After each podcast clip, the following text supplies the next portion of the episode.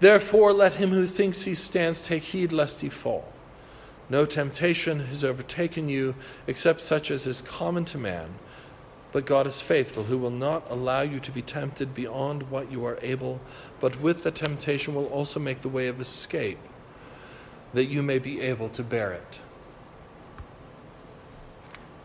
I memorized that latter half of that quote when I was a young man, and I bet many of you did as well if you grew up in the church. It has been a mainstay of my life, and scripture memory is a huge spiritual discipline that can be so helpful.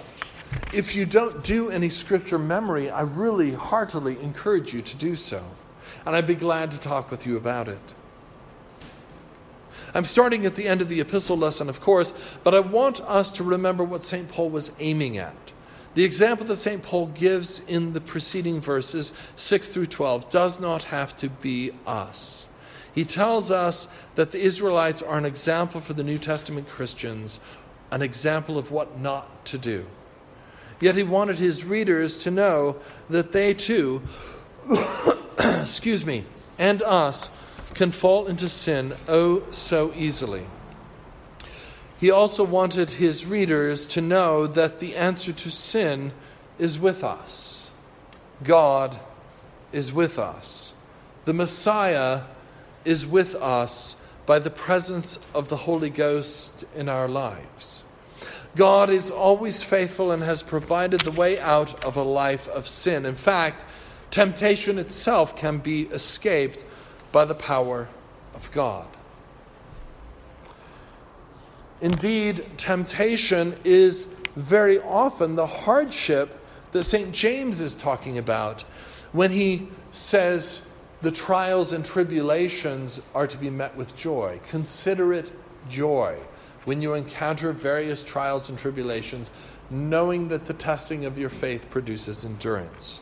So in one way of looking at it, and there are more than one way, but you can see your life of temptation is a life of trial. I mean, after all, we're rather susceptible to temptation. That's the whole context of the word temptation, right? And so those are a series of trials.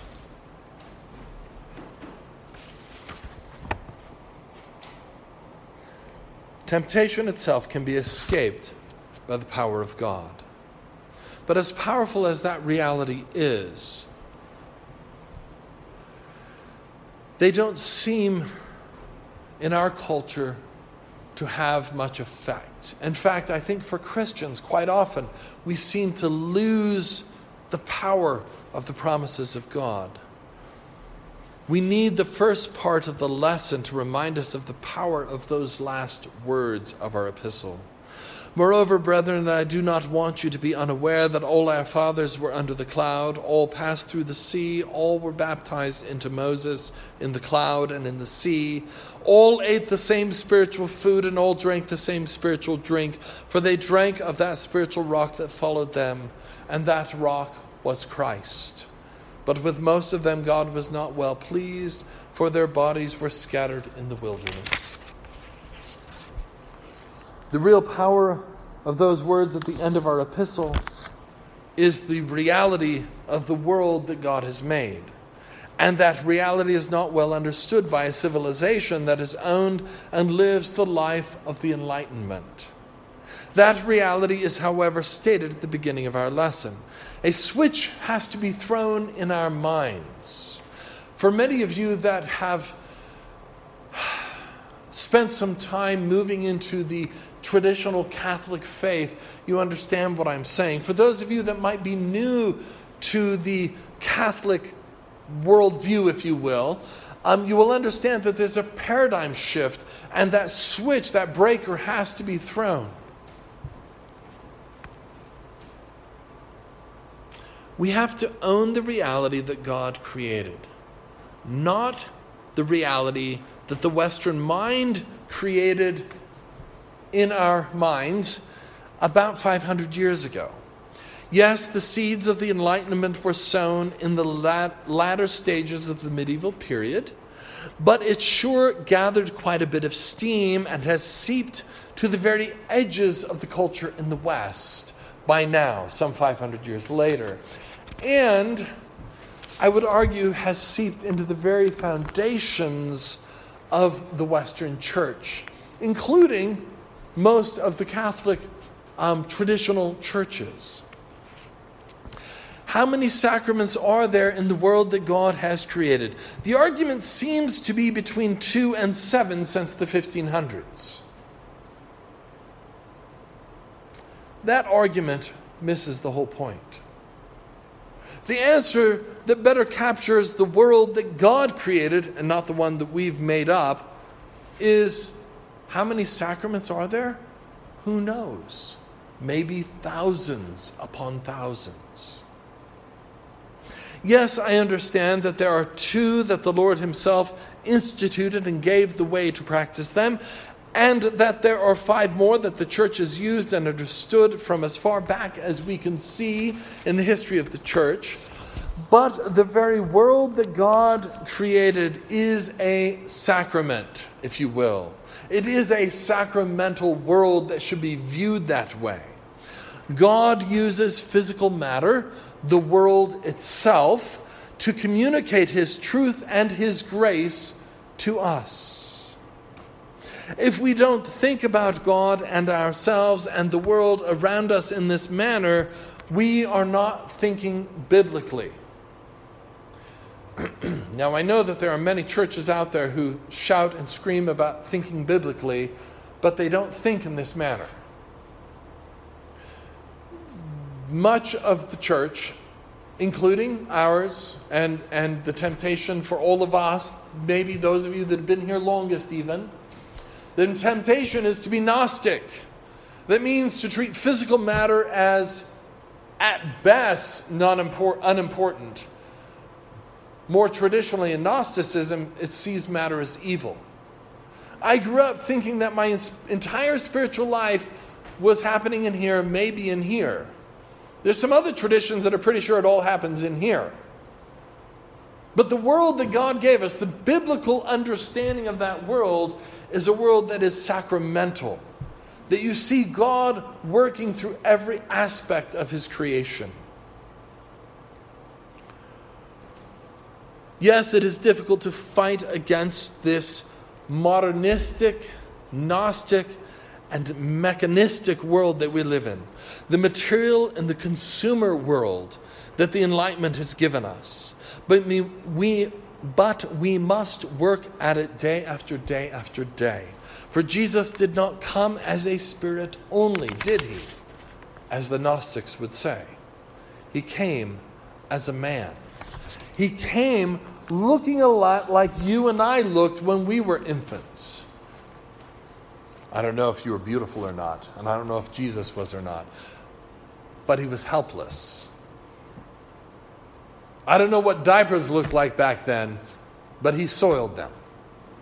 He was a man just like all of us. Jesus is the most obvious example of a sacrament that we can imagine.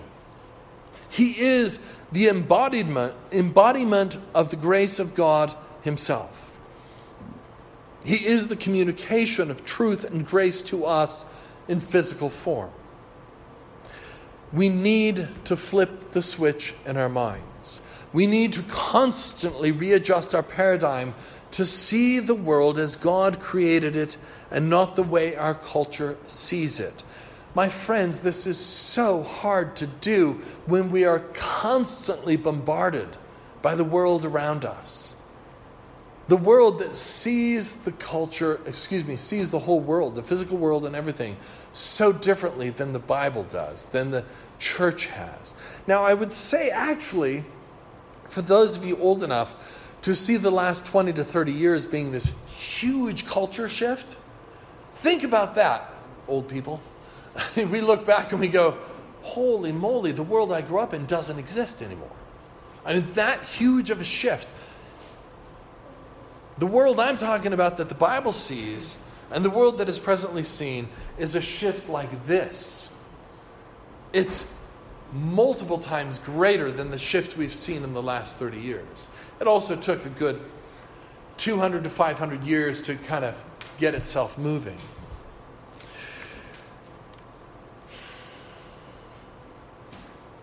So we need to flip the switch in our minds and constantly readjust our paradigm to see the world as God created it and not the way our world sees it, our culture sees it. And it is not just a mental exercise, it is a practical exercise. Next to the dominical sacraments themselves, means of grace through physical matter. Bread and wine become the body and blood of Jesus. Water becomes the washing of the Holy Spirit in our lives. Next to those two things, prayer is the means of communication with the divine.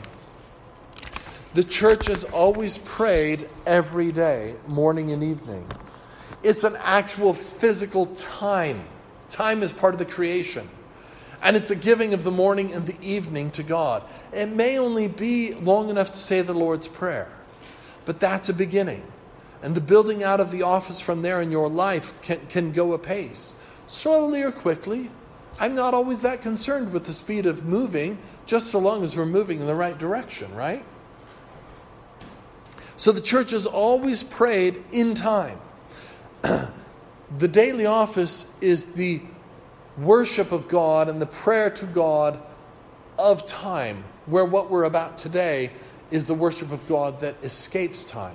For we ascend into the heavenlies and leave the world behind in a spiritual manner and join God and all his saints around his throne. But every day the church has prayed, very physical too. I mean, historically the church prays on her knees or on her face or standing. Not sitting, by the way. Pews are a rather new invention. I think it's for us lazy Westerners. The little hours of prayer that the monastics took up, and we modernists like to think of, well, you know, Cranmer took all those hours of prayer, condensed it into two so that could be normal, and then most of us don't manage to pray that every day. Only the monks could manage to pray all the hours of the day. Actually, the little hours come into play in Jerusalem, in the major churches in Jerusalem, before the beginning of monasticism, the Eastern Desert Fathers, and then Western monasticism. It comes into play like early 3rd century. And we have records of the little hours being celebrated in the churches. Now, mind you, we're probably not going to start that soon here because one priest can only do so much. But as the churches grew, and as your big metropolitan churches grew, then they were offering more and more services of prayer throughout the day. And they had staffs of priests and deacons who could lead these.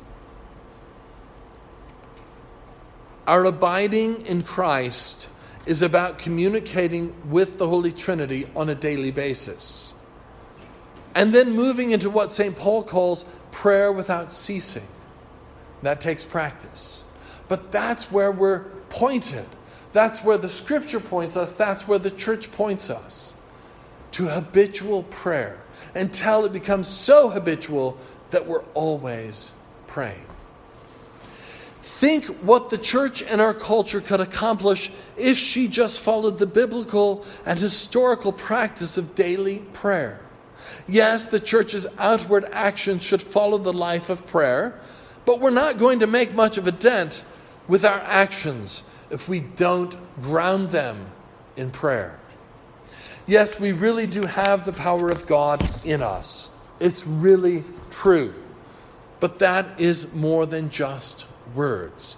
It's meant to be worked out in prayer and in sacraments and an understanding that God works in just this way. His world has always worked in just this way. The Israelites had their sacraments too. The spiritual drink they drink was given by Christ himself. Yet they said no thank you to God. And that's the warning today. May we take the opposite track. May we say yes to God, yes to living in a spiritual life built upon the church's listed sacraments and the church's life of prayer. May we understand this view of the world so that we are mindful of the physical realities of our lives being connected to our souls and the spiritual realities that God has gifted to us just in the creation around us. This is the world we actually inhabit, no matter what the Enlightenment has done to our culture. These realities are who we are, body and soul. Know in your mind and heart that we really do have an escape from sin. But know it and live it in the reality of a sacramental worldview that is built upon the revelation of God in word and in the mysteries of Holy Baptism and Holy Communion. Come to the table, my friends, and partake of God's grace. Jesus is using bread and wine again today to make himself known to us and to strengthen and build us up for the work of the kingdom. Amen.